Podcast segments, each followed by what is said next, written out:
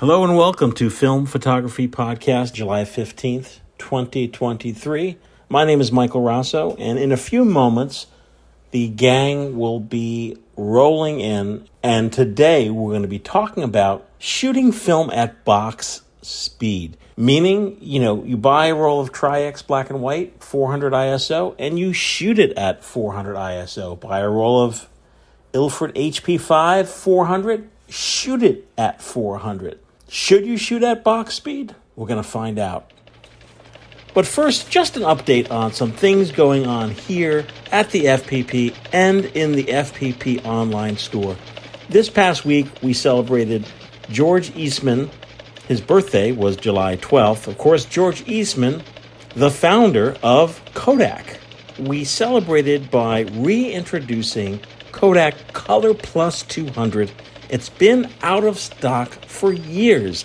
It's a great color 35 millimeter film that has a real retro vibe to it. It's back in stock, so do head over to filmphotographystore.com. And while you're there, we now have Film Ferrania from Italy, P30, the famous black and white P30 in 35 millimeter, and now in 120 and hand rolled 620, as well as 35 millimeter film Ferrania Orto orthochromatic 35 millimeter film. We're restocked on 16 millimeter and 8 millimeter magazines. So, folks who hear the word magazines, you know who you are because you own these cameras back in stock. And I want to thank everyone for supporting filmphotographystore.com by purchasing your film and film related items from the FPP. You're supporting the FPP. You're supporting us for the cost for creating the podcast as well as our ongoing school camera donation program where we are able to foot the bill to send cameras all over the country for high school and college classes. Head over to filmphotographyproject.com for the latest on what's going on with the school camera donation program, and we'll be right back.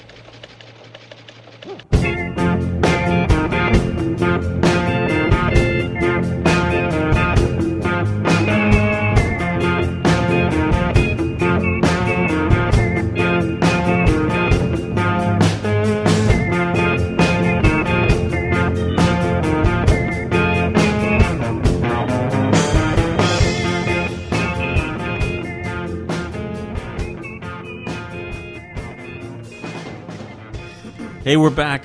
Hey, uh, John, we're we're in the room with right. you know in the room with Oh, hey. the whole gang. What? Hey, gang. Here's a story. This is the most exciting thing that's happening in Ohio right now. Mark O'Brien, Owen McCafferty, Hey. Trev Lee behind the iPhone, or is that just Android? Uh, iPhone. Matt, Android. Mike, I'm Mike. Hey, Mike. Uh, this is an exciting topic, and it's topics that comes up occasionally. Dun dun dun. Box speed. Perennial. What is it? I mean, it's something that we end up telling people, so many people, like just when it comes to metering and like they'll ask how you rate your. No, but what is box speed, Oh. Matt? it's the number on the box. Number on the Number, box. So you, You buy have. T Max 400, you shoot it at 400. At or below. Oh, oh, okay, Yeah. okay. Barely over. Now, in the last, I don't know, a few years, I get the emails. Trev, Trev's from the darkroom.com, by the way. And I'm sure you get the emails too. No one wants to shoot box speed because there's um, a speed epidemic going on in this country. there's an up, probably because of digital, like an epidemic or an obsessiveness about shooting higher ISOs. And this segment's called Box Speed. Take it away, Trev. I see this most with Portra. Oh, So like, there'll be people that s- will say, like Portra 400 is this ISO. Like I'll hear someone say Portra 800. Like you shoot mm-hmm. Portra, you expose Portra 800 as X. Like say 200. I've heard people literally say that's what you should meter, like set it at, and then you get it developed normally. which you could probably. I mean, it's such great latitude Yeah, there's a look that you can get with that. Yeah, Yeah. there is a definite look you can get from that. But then it's funny where I'm like, then if the box speed for 400, if that I, if that's lower than what the 400 is, what's 400? Then it's one 160. You're shooting at one ISO, like joking around. Like, what does it get to when it gets to 160? And a lot of times you realize that people have a hard time with metering or consistency in their results because they are underrating their film getting it developed normally hmm. where you could get similar looks just in metering and have a full understanding of your of your exposure and what you're getting. Like say you like the light and airy look of Portra 400 shot at 100 all you'd have to do is open up two stops in metering and then there's that overexposure without having to think like oh there's backlight there's side light because you could overexpose your film by two stops but then there could be side light and then you're in trouble on Yeah, because now everything's way over. yeah. Yeah. so it just depends on how like backlit overexposed two stops can work really well mm-hmm. it just depends Frontlit, it could be bad back when we had popular photography magazine what i used to like was they'd have someone they would take any film emulsion that had just come out and they would exhaustively test it and they would have all these color charts and showing mm-hmm. you exactly what you would get at different isos and then today what happens is on the interwebs people will make some proclamation oh you can't shoot that film unless you do x without anything to back it up except that's what that's what they heard from somebody Trust me, bro. yeah, yeah, yeah They don't know what they're talking about. But, I, but I did. I do think that there, there's a reason films you know, shoot at box speed. What the hell? It's it's a much better way to just start with a film, especially if it's brand new. Like if you don't know this film, so I just, uh, you know, I just bought this Pro Pack of T Max 400. Let's pretend I haven't shot 800 rolls of this. I'm probably going to shoot them all at 400. Get to know it, see what it looks like, because you're not going to know how you feel about it until you've seen it at the best case scenario. You're you're going to be on the back foot if you start doing crazy things like way underexposed. It's great. I'm so psyched that you saw that blog where somebody pushed it, or you watched Attic. Dar- Has anybody ever watched Attic Darkroom? Mm-hmm. This the YouTube channel is another another set of hands, Mike. No no face on the YouTube channel. Oh, Attic- good. Yeah. Should be no faces on YouTube. I agree. So Attic Darkroom, he'll do all sorts of crazy experiments with with film. You know, like taking HP five to like uh, twelve thousand eight hundred. But that's fun. That's like a fun project fun- to do for a video. Yeah, but the problem Exactly. is somebody watches that and goes, "Oh, that's I what can I'm do supposed that. to do." Yeah, i'm gonna do or it on a sunny day or that's what I should do with it. Yeah. So Yeah. if you're just now starting with film, or you're looking at where to start with that film, start at or around box speed.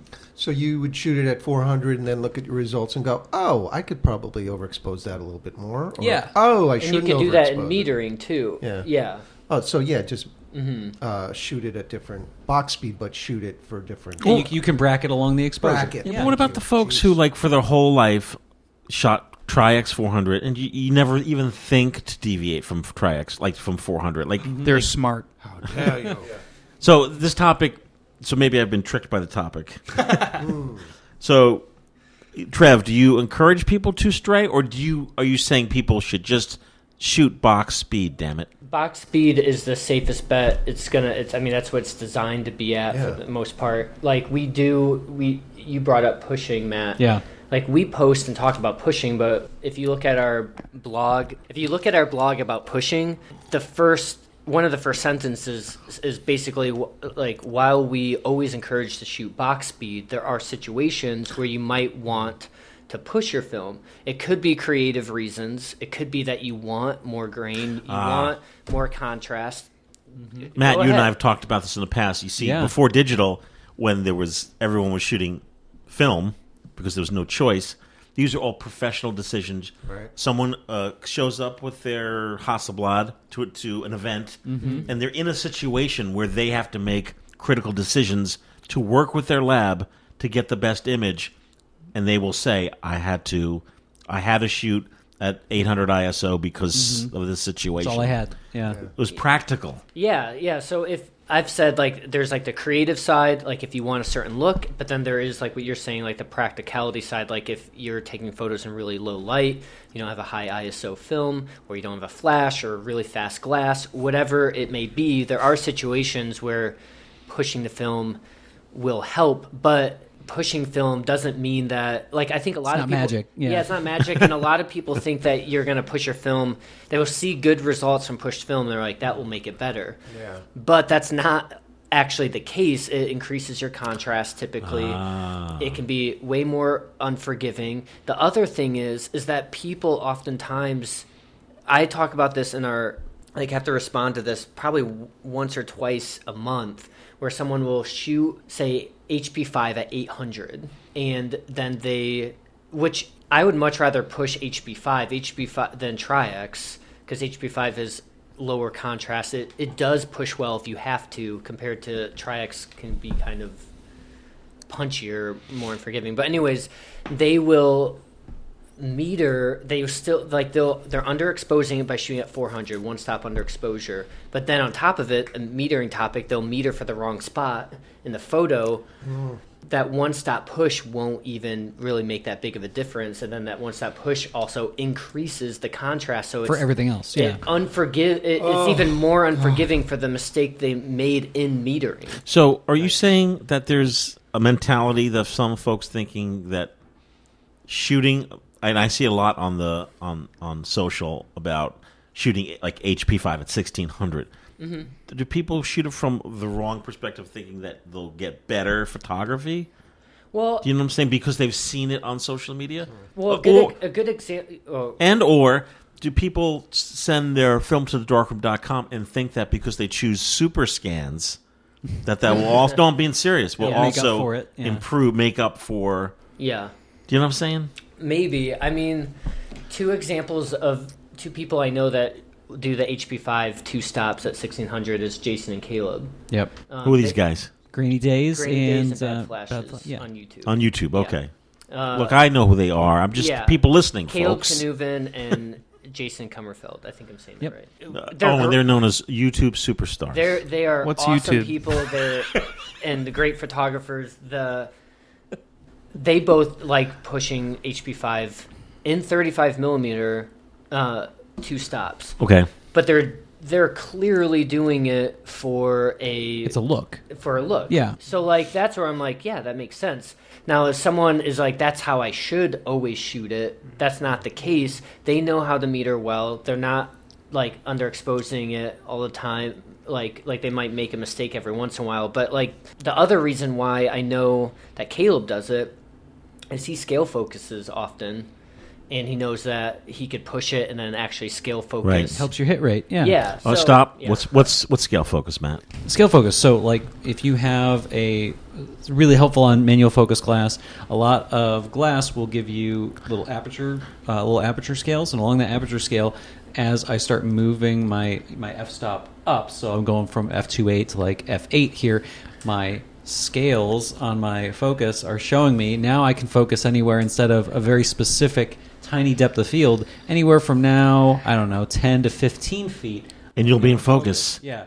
So I can kind of get it right there. Amazing. How did you come to that conclusion of 10 to Oh, 15 so feet? so this lens actually has these scales that when I change Topic the hijack. No, this great. so when I move these scales on here, or I move the aperture, those scales will open and close Oh, along with my. no it's a good way to preview my depth of field, oh. and a lot of lenses will have those little markers there, just and mm-hmm. the, yeah, the range. Nikon, Canon. Yeah, the range depends on mm-hmm. you know your lens. Oh. This all topic is all going to lead back to one Mark O'Brien topic that will be coming up in future episodes, which is it's called read a book. no, I'm serious. So you're talking about guys that are shooting, you know, HP five, four hundred at sixteen hundred, but they have all the the knowledge down of. There's a reasoning. There's Yeah. a reasoning for yeah, it. Yeah, when we post on the dark room, like we have a lot of followers, and we uh, try to explain that the the best base is to start at 400 or box speed, whatever the ISO is, and because there'll be a lot of people that know really like know what they're doing, and they'll be like, "Oh, this is the results I got from pushing." Or the other the other issue is terminology. So a lot of people will say, "I pushed my Tri-X 400 When they just to, underexposed to it. 100. no, no. What I'm saying oh. is they'll say I pushed it two stops to 100, and we're like, no, that's just an overexposure. A push happens in development. Yeah. You're going to confuse us, your lab, whoever, because you're only doing a push to compensate typically for an underexposure. Like, so if you're shooting 400 ISO at 100, it's just an overexposure. And of course, there's the pull. Yeah, and then there's the pull, which I actually think a pull technically is the most practical of all of them. Sometimes, depending on the film, like if it, is, I have done it and you know, like the reduced contrast in certain scenes, but it's still it's not nearly as common. Do you ever encourage customers, or can a customer get their film developed normal, and then the push pull happens in a scan? No, no. I mean, we can make corrections. Corrections in a we scan. We can make corrections on under, like it's easier for color negative film, but black and white can be pretty brutal if they under like it's best to get it So, right in camera. so the darkroom.com doesn't need to know push pull. Dot, they just want to know what ISO did you shoot this roll at, and that will tell them what. Uh, no. I mean, if they're ordering on, yes and no. If they're Yeah. ordering online, Yeah. it'll say it'll give them the push options. If they don't, and I we have a push chart, like a scale that says like if you have this box speed and you shot it at this, that's that amount of push. So we'll let them know. They could email us and we could tell them, but they have to write the push amount on the roll itself, Okay. so we know from Okay. the other ones, mm-hmm. and then they also have to select that in ordering. This may be a strange question. Are the customers who shoot various ISOs on one roll? Oh yeah. No, Yeah, for real. No, well. he- I never even think about that. I just thought about it. No, Just- there are there are. people that will do that, and then there al- also will be some people that accidentally do it where they Ah. forget to change the ISO, and they're like, "Should I?" And depending on what it is, sometimes we're just like, "Keep it there, and we'll correct it in development based Right. off of that." Or else, if you change it, then we can't correct it. We only correct half of that rule. Um, the other the other time that I only time I ever recommend people really the practical side of changing the ISO is if you have a fixed exposure camera, then you can do that. Like like I was shooting with a Lomo LCA, which is an auto camera, the 121 I was shooting with, and I would change the ISO. It's the only way to change exposure. Yeah, as a exposure compensation. But that's that's a whole that's kind of complicated for some people to Yeah. think about. So I don't like it. Do you think film shooters bracket these days? Of course, bracketing is you shooting at one exposure, then you open up one stop, and then you close down one stop. I do all the time. Outside of my black and white intro class, not so much. Okay. I don't see a lot of bracketing. I do see some folks that will, you know, uh, maybe like in the large format world, they'll take two sheets. Ah, okay. And they might that second sheet they'll do at, or maybe they'll open up a little bit. Okay. But very very seldom I see it. Right. So. I bracket when I use those low ISO films. Okay. And I always, almost always go increase the exposure rather than decrease it. Okay. Yeah, So a same. Why same. don't people bra- are people not bracketing because they are they just fix it in expensive. post? I, I think No, it it's ex- It's a fear of expense. Yeah. Oh. It's expensive? Yeah. Shooting too many frames, and like just shooting too much. Yeah, what I recommend if there's a shot that you really want, it's not moving, it's staying the same, is like take your can like meter, what's the safe bet, the neutral, and then open up a stop. Like uh, what, you, you're saying, like I always like your thing when in doubt, blow it out. So Yeah. always give it an extra stop. But if I'm shooting slide film, then that's a different thing. But for negative film. I, I we see it bracketing in two, but not like bracketing. By no like no four threes or. Yeah. fives Yeah. anymore. Oh, yeah. There's very Yeah. little of that. Yeah. So so no using pack film first to, to see what Yeah. your exposure is. Remember those days? Yeah. Mm-hmm. Yeah. Traditionally, a studio, Yeah. Matt, you'd use Polaroid. Drake still does that. Use a Polaroid. Yeah, he just bought five more packs of FP100C the other day. Oh, no What's kidding. his source? Huh? Where's he getting those from? Mystery source. Never heard of him. Mike, I have a confession to make. Yes. I pushed a roll of film for the first time in almost a decade, and it was that 16 mil I sent in from Christmas Oh. because there was one corner. So I was shooting, everything was great. I'd metered it out because I was using the FPP black and white 400. We went all natural lit. I didn't bring any extra lights. So I, everything was perfect. I was just going to shoot everything at f2 because all my lenses go to at least f2. Yeah. One of them them's at 1.4. but there was a darker corner near near where people are opening up Christmas presents near the tree. And I looked at it, and I brought, I took my little my little Reveni meter over, and it was telling me like F one. Uh oh. Yeah. I don't I don't know what I can do. So now you have a decision to make. All my the first two minutes of that two minutes and forty five seconds that I have on the roll of sixteen mil is exposed properly for four hundred. This last little bit, I want to see see what I can see if I can get anything, any usable detail. Pushing doesn't magically save your shadows. Mm-hmm. It just cranks up the contrast. It's like going into Photoshop and you move the contrast slider plus 50 points. That's all it is. So your highlights and your midtones go up. I sent the film in. We did the push. Looks great. All the footage before, it's a little bit like it's a little bit softer. It's a Yeah. little bit more, you know, it's a little bit more crushed because everything's like, but it looks good. Yeah. Wow. And you you were shooting 250D, is that what you said? No, I was shooting the FPP 400 black and white. Oh, black and white. So it's like a traditional black, Yep. like old school black and white Christmas. Yeah.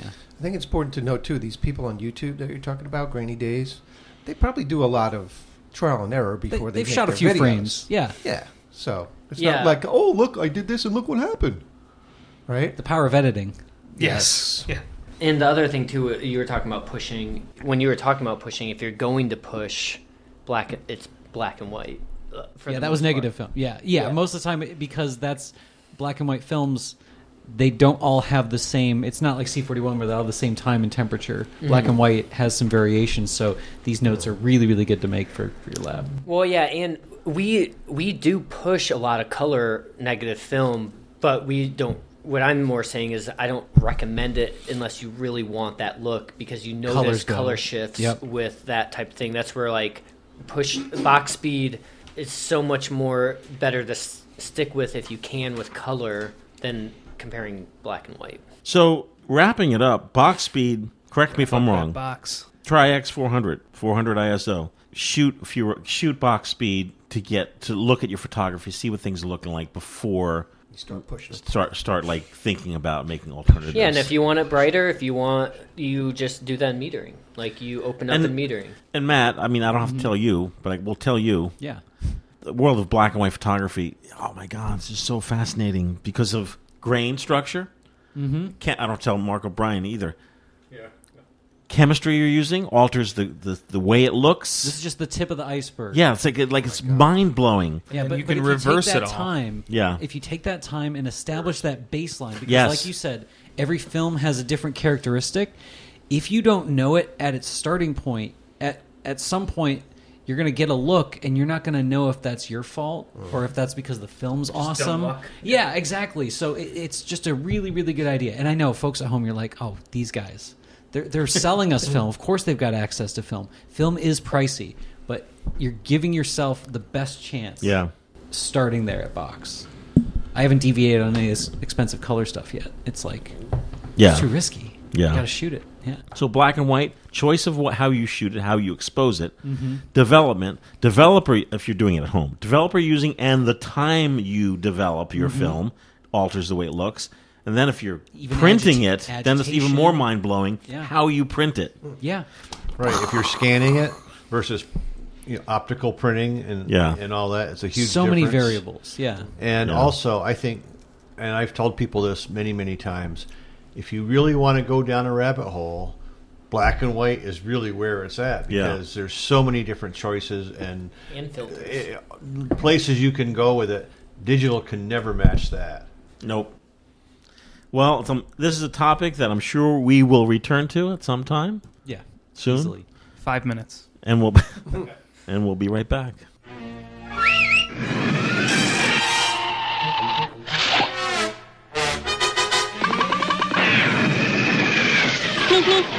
Well, until next time. That's it. Past the Buckeyes. Yeah. I'll, I'll see you. guys- Uh, I'll see you folks soon. Oh, okay.